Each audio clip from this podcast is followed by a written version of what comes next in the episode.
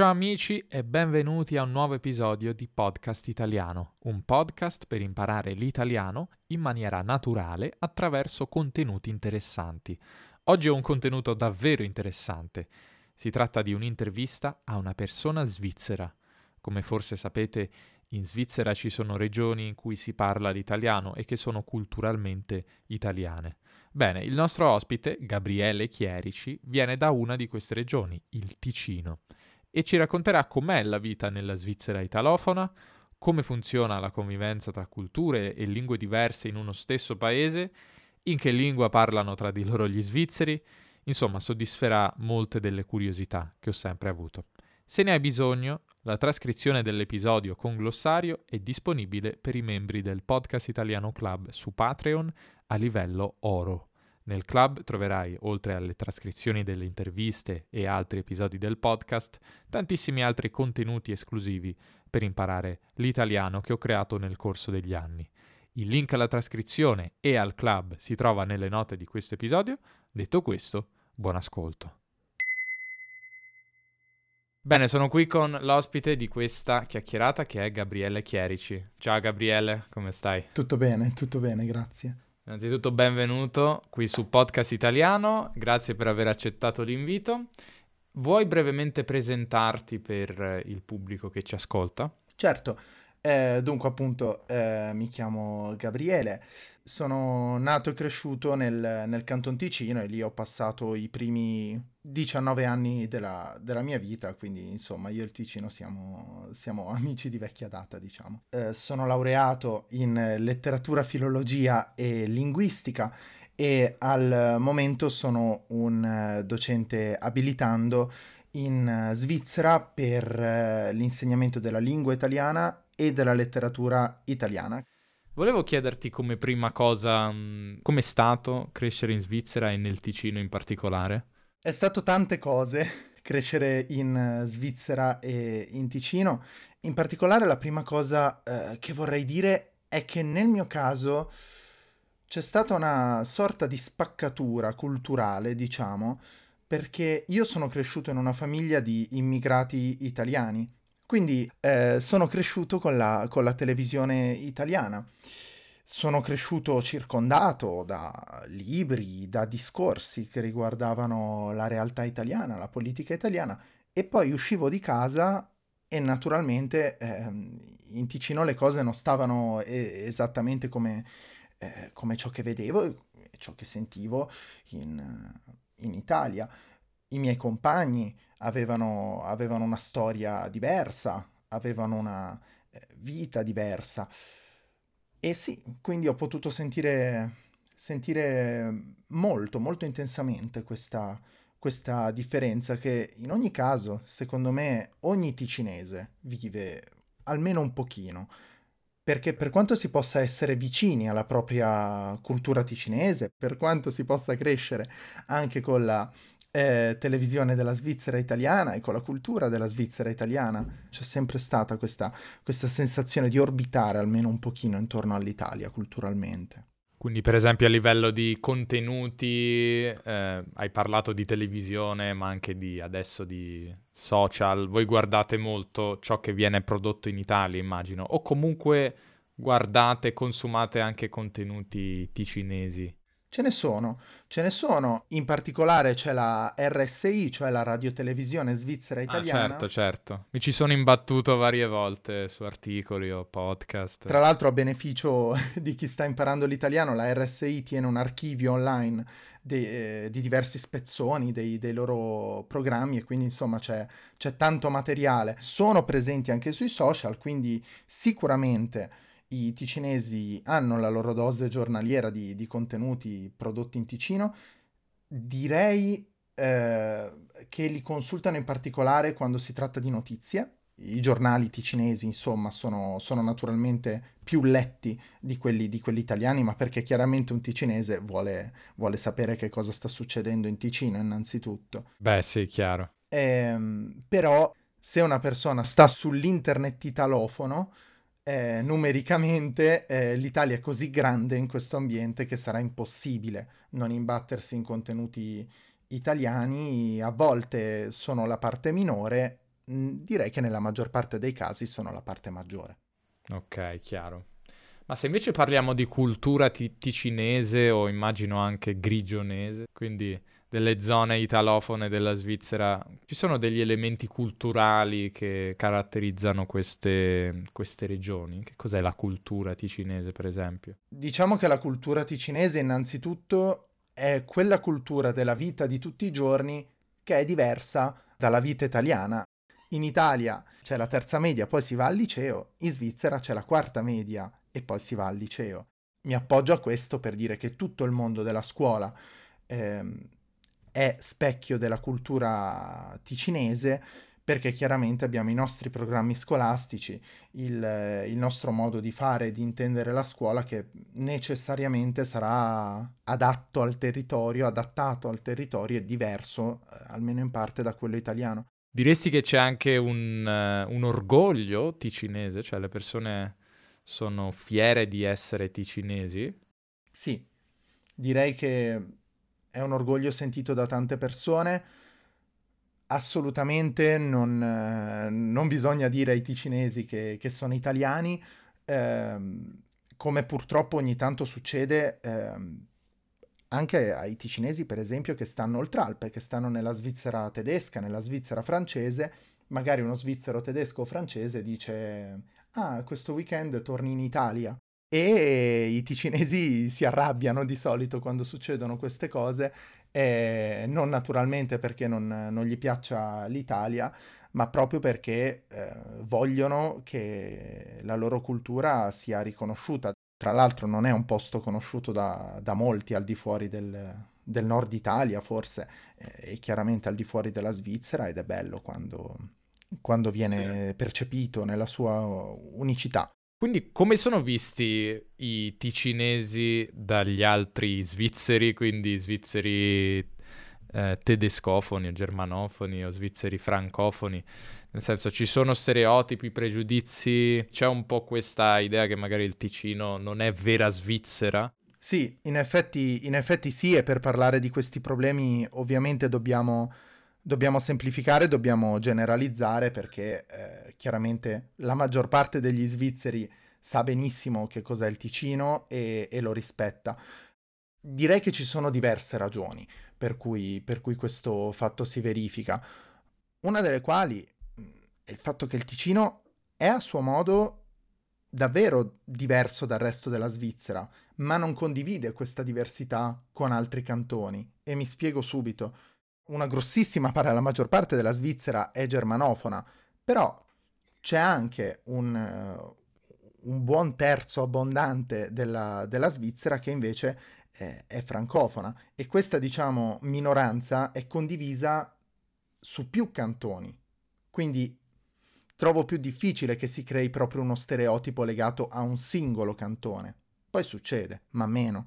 Mentre il Ticino in qualche modo è da solo in questa, eh, nella sua diversità. È vero che ci sono anche i, i grigioni italiani, però soltanto in alcune zone molto, molto piccole dei grigioni si parla l'italiano, quindi eh, è come se il Ticino in qualche modo si trovasse da solo come cantone speciale, con una lingua speciale, con un'architettura speciale diversa, perché naturalmente è stata pesantemente influenzata dall'architettura italiana e questo si vede quando, quando si va in Ticino e in qualche modo eh, il Ticino vive, vive tutto questo come, come una sorta di, di pecora nera, ecco. Un geografo mi ucciderebbe, però potremmo anche dire che il Ticino eh, è una prosecuzione, diciamo, dell'Italia se, se guardiamo le, le, barriere geografiche, perché abbiamo proprio l'Italia e il Ticino e poi, boom, il muro delle Alpi eh, e, poi il resto della, e poi il resto della Svizzera. Quindi è chiaro che questa cosa si sia fatta sentire poi nei secoli. Mentre parlavi mi è anche venuta in mente una domanda, ma tra svizzeri, eh, italofoni, francofoni, eccetera, vi sentite diversi culturalmente? Nel senso, per esempio, un italiano che va a vivere in Germania e magari passa tempo insieme ad altri italiani, troverà degli elementi in comune no? di, di, cultura italiana, magari che ne so, il fatto di mangiare certe cose oppure di avere mh, mm, certe abitudini sociali, non lo so, di parlare ad alta voce, magari anche non sempre positive, non lo so, gli italiani tipicamente arrivano un po' più in ritardo, sono più rilassati, eh, un po' più disorganizzati. Si vedono queste cose anche in Svizzera oppure, come dire, siete tutti più svizzeri e più simili che diversi? No, direi che, direi che si vedono. Per esempio, ci sono differenze alimentari nella Svizzera tedesca e francese si cena molto prima, per citarne una. Ma un po' come nel nord Italia. Siete molto simili al nord Italia, alla fine geograficamente culturalmente è un po' una sorta di prosecuzione del nord Italia. Esatto, io prendo sempre in giro gli amici d'Oltralpe perché cuocio la pasta la metà del tempo, per esempio. Quando ci si sposta di cantone in cantone possono cambiare la lingua, la religione, il sistema scolastico, quindi a volte eh, oserei dire che è più facile cambiare stato che spostarsi da una parte all'altra della Svizzera, cioè un ticinese che va a vivere in Italia ha uno shock minore rispetto a un ticinese che va a vivere nella Svizzera tedesca. Appunto, questa è un'altra cosa che da non svizzero un po' mi, mi lascia basito, cioè com'è possibile che riusciate anche a sentirvi svizzeri e comunicare tra di voi in lingue diverse? Quindi Comunicate in tre lingue, in due lingue? Come funziona la comunicazione? Allora, è una, è una situazione molto complicata, innanzitutto perché non abbiamo una lingua franca.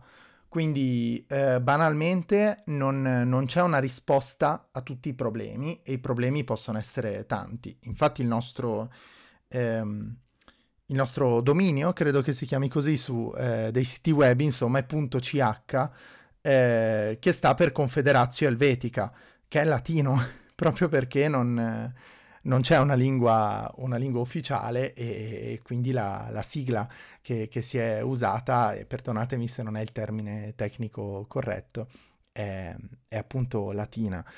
Chiaramente la lingua franca non è il latino tra, tra di noi, ma cambia di volta in volta, direi, anche in base alle conoscenze linguistiche delle, delle persone che si trovano in un dato gruppo. Per esempio, ehm, tra noi giovani l'inglese può essere un'opzione, direi che è un'opzione anche abbastanza eh, percorsa. Per esempio, nella scuola in cui insegno, eh, io ho delle classi, ho una classe bilingue quindi parte dei ragazzi è di madrelingua francese, parte dei ragazzi è di madrelingua eh, tedesca e loro appunto seguono corsi sia in francese sia in uh, tedesco, però eh, quando si trovano insieme, diciamo, per, per, i corsi di italiano, quindi c'è un rimescolamento ecco, delle, delle classi, li sento parlare in inglese tra, tra di loro. Però chiaramente non va sempre così. Prendo la mia situazione personale io adesso per l'abilitazione sto seguendo dei corsi all'università e questi corsi sono erogati in francese. Visto che mh, mm, appunto tutti seguiamo corsi in francese, sappiamo che anche se non è la nostra lingua madre, magari lo mastichiamo tutti quanti. E quindi c'è la regola non scritta che nel nostro ambiente universitario, ma proprio del nostro corso, la lingua franca è il francese e quindi se siamo anche tre ticinesi e, e un francofono parleremo tutti e quattro in uh, francese. Ehm, però si possono tranquillamente seguire qui nella città di Friburgo dei percorsi universitari interamente in tedesco e quindi lì la lingua franca probabilmente sarà il tedesco, perché se tutti seguono corsi in tedesco possiamo dare per scontato che, eh, che sia una lingua di comunicazione possibile per tutti e ci si adatta di volta in volta. Direi però che la lingua franca può essere il tedesco, può essere il francese e può essere l'inglese. Non ho mai visto situazioni in cui la lingua franca era l'italiano, cioè eh, si parla soltanto tratti cinesi e o italiani, però come lingua franca non l'ho mai vista.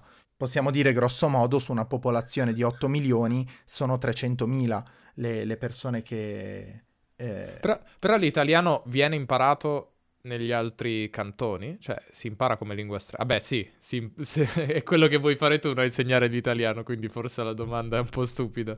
Però ecco, quanto è comune questa cosa, no? Eh, incontrare altri svizzeri che hanno imparato l'italiano come lingua straniera. La popolazione italofona della Svizzera, ora parlo di madrelingua, si divide in due, perché ai 300.000 che di cui ho parlato prima, bisogna aggiungere qualche altro centinaio di migliaia di persone che invece è di madrelingua italiana ma vive eh, oltre Alpe, quindi nella Svizzera francese o nella Svizzera tedesca. Eh, quindi ogni tanto anche proprio linguisticamente è interessante dividere questi, questi due gruppi. E quindi, eh, per esempio, ci saranno i, i figli di queste persone che parlano l'italiano a casa che a scuola vorranno seguire eh, dei corsi di italiano per imparare, per esempio, a scrivere nella lingua eh, in cui si parla a casa. E poi ancora, eh, diciamo che un po' in tutti i cantoni della Svizzera c'è la possibilità di studiare l'italiano, quantomeno nei licei eh, si, si, cerca anche di invogliare gli studenti a farlo perché è una lingua nazionale e quindi si vuole in qualche modo ehm, promuovere. Ciò nonostante non è una scelta popolarissima, per, per esempio nel, nel, liceo in cui lavoro io, eh, gli studenti preferiscono studiare lo spagnolo, che non si parla né in Svizzera né intorno alla Svizzera, diciamo, piuttosto che l'italiano che invece si parla dietro l'angolo. È un po' la lingua sfigata della Svizzera, possiamo dirlo.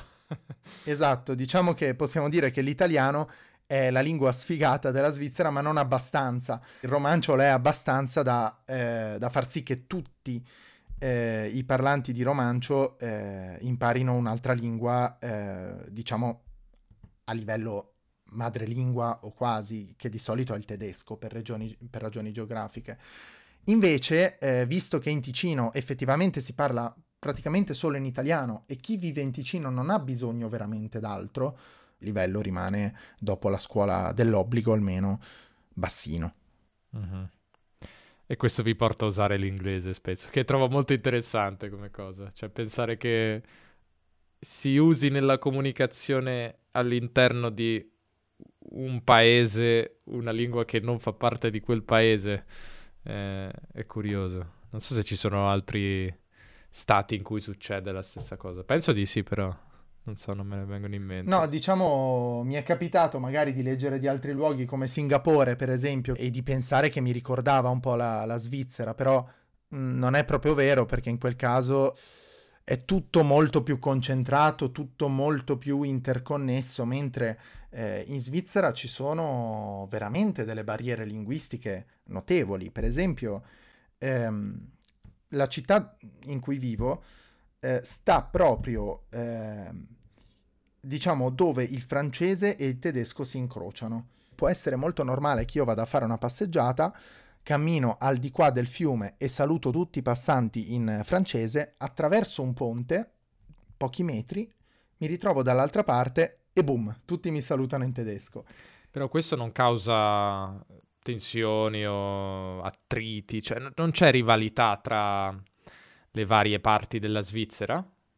Allora, eh, direi che nelle singole parti eh, appunto non c'è, di, non c'è, un problema di rivalità eh, perché non, non, c'è gara. Già le cose cambiano quando parliamo di battaglie, diciamo, culturali più ampie, cioè capita spesso che i francofoni non imparino volentieri il tedesco, a volte viceversa, capita che si punzecchino eh, culturalmente, quindi è vero che in parte ci si sente parte di, di gruppi eh, diversi, e poi è vero che ci sono queste zone di frontiera di cui parlavo, che ogni tanto possono generare eh, dei conflitti. Per esempio, Friburgo è ufficialmente una città bilingue, quindi per esempio quando ci arriva il materiale di voto eh, è sempre tutto scritto in, in due lingue, eh, nei licei si offre c'è appunto un'offerta bilingue, quindi gli studenti possono scegliere in quale lingua formarsi e devono studiare l'altra. Allo stesso tempo però, mh, come spesso accade, non c'è un 50 e 50 perfettamente equo. Per esempio, nella città di Friburgo è il francese la vera lingua indispensabile ed è il francese la vera lingua franca.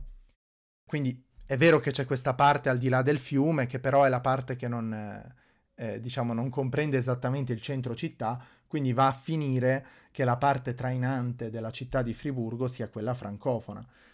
E quindi succede anche che in centro eh, le vie siano scritte in francese. E mi è capitato di vedere dei graffiti, dei cartelli di protesta, perché la parte germanofona voleva che tutte le vie eh, fossero anche tradotte in tedesco. Quindi ecco, eh, c'è magari un bilinguismo ufficiale, ma non è detto che la lingua minoritaria, che spesso si crea per mille motivi, si senta, diciamo, esattamente alla pari della lingua maggioritaria. E direi che sì, in questa città è il tedesco a essere un po' più bistrattato rispetto al francese. Ok, ok, quindi qualche dissidio esiste a causa di questa situazione sfaccettata. Mi prendo un attimo di pausa per parlare del mio ebook su come raggiungere un livello avanzato. Se vi sta piacendo questo episodio probabilmente avrete già un livello intermedio o intermedio avanzato e potreste chiedervi come fare per raggiungere il livello avanzato e che cosa significa avere un livello avanzato. Il mio ebook spiega tutto questo dando numerose strategie, consigli e spunti di riflessione a cui magari non avevate pensato. Se raggiungere il livello avanzato è uno dei vostri obiettivi del 2024, sono sicuro che l'ebook vi piacerà e aiuterà molto. Il link è nelle note dell'episodio. Inoltre vi chiedo ancora un piccolo favore se ascoltate questo episodio su Spotify o, o Apple Podcast. Se potete, prendetevi un secondo per dare un voto positivo a Podcast Italiano, se vi sta ovviamente aiutando nel vostro percorso di apprendimento e se questi episodi vi piacciono aiuterete studenti come voi a scoprire il podcast e aiuterete anche me. Grazie. Però come può funzionare questo, questo mix no, di, di, diversità? Non so se... Forse è una domanda un po' complessa e andrebbe chiesta, non lo so, uno storico, un politologo. Però è interessante no, che ci siano culture così diverse che... e che questo cocktail non sia esploso. Forse avete questo elemento di differenza proprio a livello di identità, cioè la vostra identità è la differenza, l'unione di differenze, non lo so. Come dici tu adesso diciamo che si sta facendo più, più opinionismo che, che altro, quindi non posso dare una risposta veramente pertinente, però credo che si sia riusciti a costruire uno Stato dove si sta bene, e questo si può dire che in effetti è oggettivo perché se, se si guardano le, le, varie statistiche del benessere nei vari paesi del mondo, la Svizzera se la gioca, se la gioca molto bene, le sue città entrano spesso nella lista delle città più, più vivibili del mondo eh, e credo che in qualche modo sia anche questo essere svizzeri, cioè sapere di essere in un luogo molto eterogeneo, ma che funziona? E, e, per questo diciamo che si è tutti disposti a, a, vivere in questa grande diversità che a volte culturalmente può, può pesare, perché chiaramente non, non, c'è quel senso di unità che è anche bello avere in, in tanti casi, però, però funziona, c'è un, un sistema politico che, che a me piace, piace molto, la, la, sono un fan della democrazia diretta e, e credo che piaccia in generale agli abitanti svizzeri o almeno tutti quelli con cui ho parlato hanno, si sono sempre detti felici del nostro sistema politico. Credo che, a, che in generale a ogni cittadino piaccia essere interpellato. Eh, noi svizzeri ogni 3-4 mesi votiamo e questo è bello perché ci sentiamo costantemente interpellati eh, e questo in qualche modo ti, ti, fa stare bene. Ti responsabilizza anche, no? ti fa sentire un vero adulto, un vero cittadino che partecipa alla vita democratica del paese. Esatto, e, e in qualche modo tutte queste tutte queste piccole cose che, che, poi compongono il panorama politico della Svizzera creano in qualche modo proprio una cultura svizzera. Sicuramente si può parlare di cultura svizzera, anche se non nei termini che magari si usano convenzionalmente, perché siamo abituati a sentire, non so, cultura italiana, quindi italiano. E in Svizzera non puoi dire cultura svizzera, quindi? Punto di domanda. Mm-hmm, certo. Però, per esempio, questo è un elemento di cultura svizzera, no? Che unisce tutte le culture all'interno del paese. Il fatto di essere contenti di come funziona il paese, quindi... Per confronto con gli altri paesi si può dire sì, credo che in generale ci sia una maggior soddisfazione rispetto, rispetto al sistema politico, al sistema sociale, alla stabilità, alla stabilità che c'è in generale, anche se... Ehm, ho anche l'impressione che questo stia, stia cambiando pian piano. Però finora le cose, le cose sono andate abbastanza bene e la Svizzera è ritenuto, come hai detto tu, un paese benestante.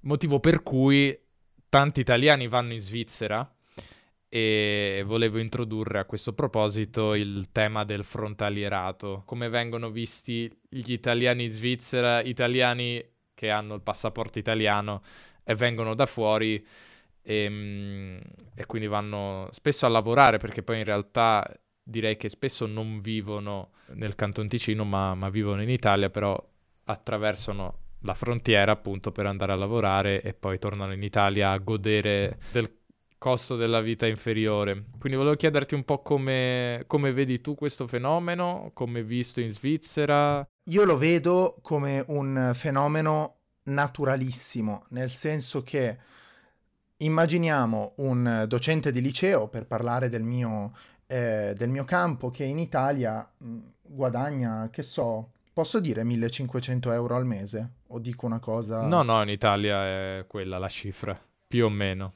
E immaginate che con, eh, a 20 km di distanza in Svizzera, sempre quel docente, per le stesse qualifiche e diciamo per lo stesso tipo di lavoro, può guadagnare sempre circa 8.000 euro al mese. Ammazza, non sapevo fosse così tanta la differenza. Ho fatto proprio l'esempio dei docenti perché è, è più grande la differenza rispetto al, ad altri campi perché è, è uno stipendio statale, quello del docente, in, in Svizzera, quindi è una professione eh, retribuita particolarmente bene, però trovo che sia un esempio efficace perché rende l'idea.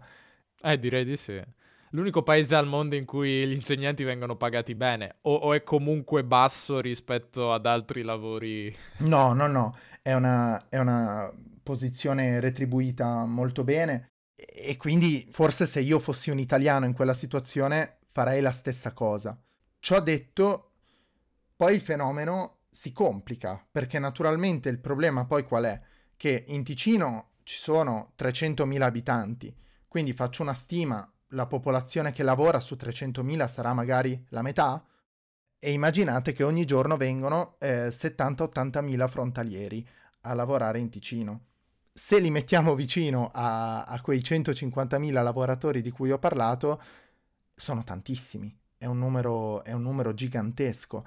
Eh, e quindi è chiaro che poi macroscopicamente nascono, nascono dei problemi perché vuol dire che un terzo dei posti a disposizione in Ticino è occupato da italiani, vuol dire che ci saranno tantissimi ticinesi disoccupati arrabbiati perché vorrebbero che mm, quel, quel terzo di, di posti si, si, liberasse. Ci sono eh, datori di lavoro che approfittano della situazione, per esempio per pagare poco i loro dipendenti. Prendiamo sempre l'insegnante e ora mi invento una situazione in una scuola privata. Ogni scuola, insomma, può decidere quanto pagare i propri docenti. Pagare 3.000 mm, euro al mese un, un docente in Svizzera eh, chiaramente eh, significa, non dico sfruttarlo, però è pochissimo rispetto alle retribuzioni che ci sono e alle qualifiche richieste. Ma un italiano, che in Italia guadagnerebbe comunque la metà, sarà ben felice di accettare quei 3.000 euro. E quindi il datore di lavoro vince perché paga meno, l'italiano vince perché guadagna comunque di più. E poi rimane il ticinese eh, arrabbiato perché eh, da una parte avrebbe voluto quel posto, dall'altra non, non vuole che, che, ci siano degli stipendi così bassi, dei lavoratori pagati così poco. Quindi le tensioni sono soprattutto tra ticinesi e eh, frontalieri italiani, non tanto tra frontalieri e svizzeri, magari anche di altri cantoni. Sì, allora eh, è un fenomeno comunque eh, molto diverso da regione a regione. Chiaramente in Ticino sì, si parla soprattutto di, di italiani che, che, vengono a lavorare e sono la stragrande maggioranza delle, delle persone che si spostano per lavorare, eh, per lavorare sul posto. Eh, parte della polemica eh, è che i frontalieri chiaramente poi portano i soldi guadagnati al di fuori, cioè in Italia, e quindi non li rispendono in, in Ticino. C'è una storia molto lunga, diciamo, eh, proprio di recente, per esempio, è uscito un film che si chiama, se non sbaglio, eh, Vietato ai cani e agli italiani, e che comunque eh, ci, fa, ci, fa, subito immaginare che la situazione degli italiani non è sempre stata eh, come quella odierna, cioè c'è stato un momento in cui, per esempio, gli italiani in Ticino venivano trattati in, eh, in, modo diverso, c'era diciamo una xenofobia maggiore. Sicuramente gli italiani sono, eh, non hanno sempre avuto tutta la facilità che hanno oggi a venire, a venire in Ticino, anche proprio per, per il trattamento che ricevevano, cioè oggi mi sembra, mi sembra, eccessivo dire che tra ticinesi e, e, italiani frontalieri si senta una differenza, proprio culturalmente, mentre, mentre una volta ho l'impressione che queste differenze fossero proprio più accentuate, cioè un italiano era uno straniero. Oggi un italiano in Ticino è veramente difficile percepirlo come uno straniero perché numericamente la cosa non avrebbe, non avrebbe senso. Eh sì, praticamente uno su, cos'è? Uno su due o uno su tre forse delle persone che almeno passano le proprie giornate, lavorano in Ticino, non sono italiane.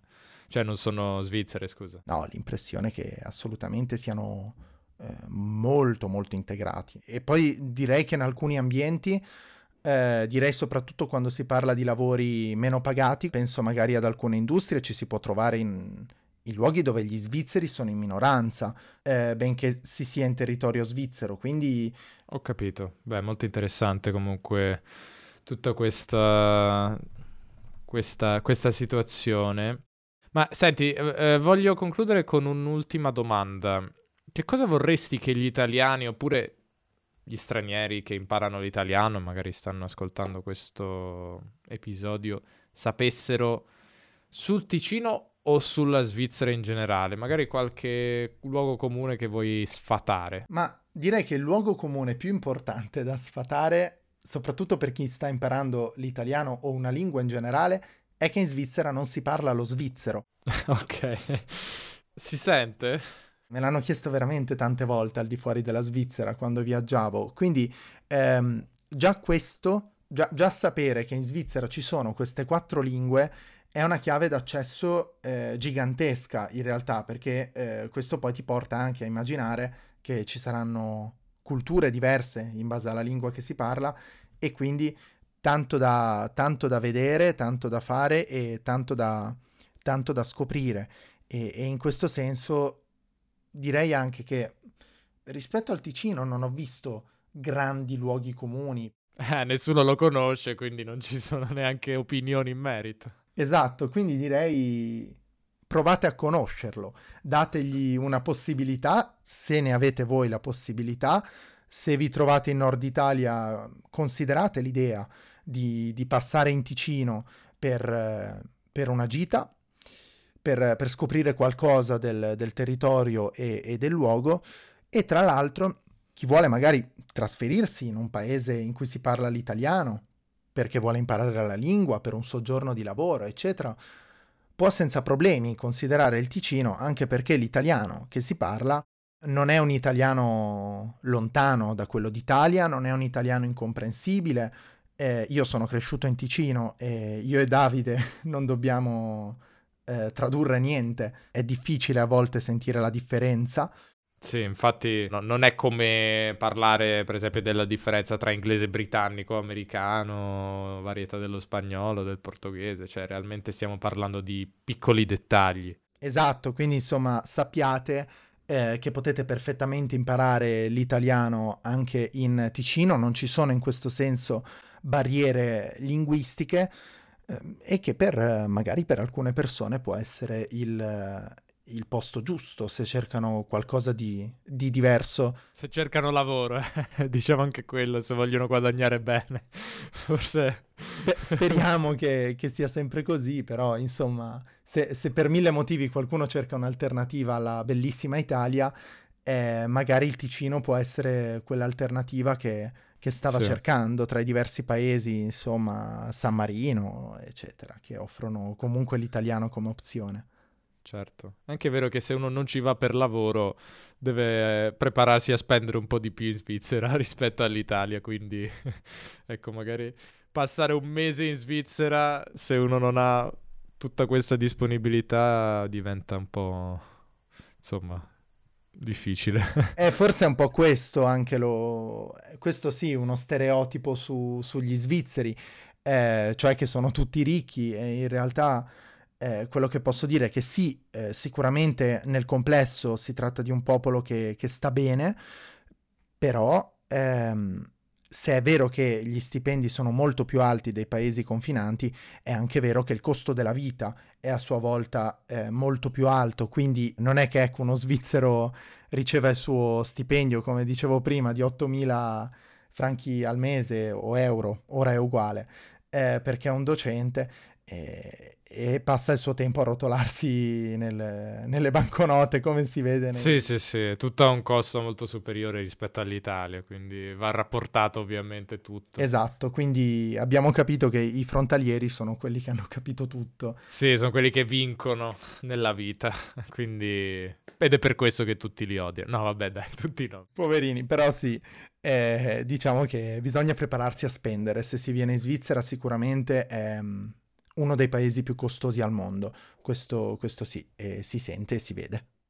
Bene, grazie mille, mi è piaciuta un sacco questa chiacchierata, ho imparato un sacco di cose, spero anche il pubblico. Spero di riaverti in futuro per parlare di magari altri argomenti e grazie per essere passato qui da Podcast Italiano. Grazie, ciao. Ciao, ciao, ciao. Bene, spero vi sia piaciuto questo episodio. Al momento della registrazione non so ancora se uscirà nel 2023 o nel 2024.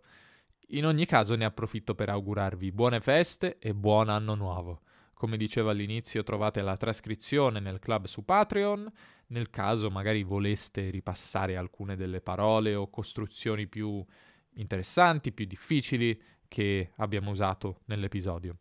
Infine date anche un'occhiata all'ebook su come raggiungere un livello avanzato, vi piacerà tantissimo, ne sono certo, e magari date un voto al podcast se vi sta aiutando. Questo è tutto, alla prossima, ciao!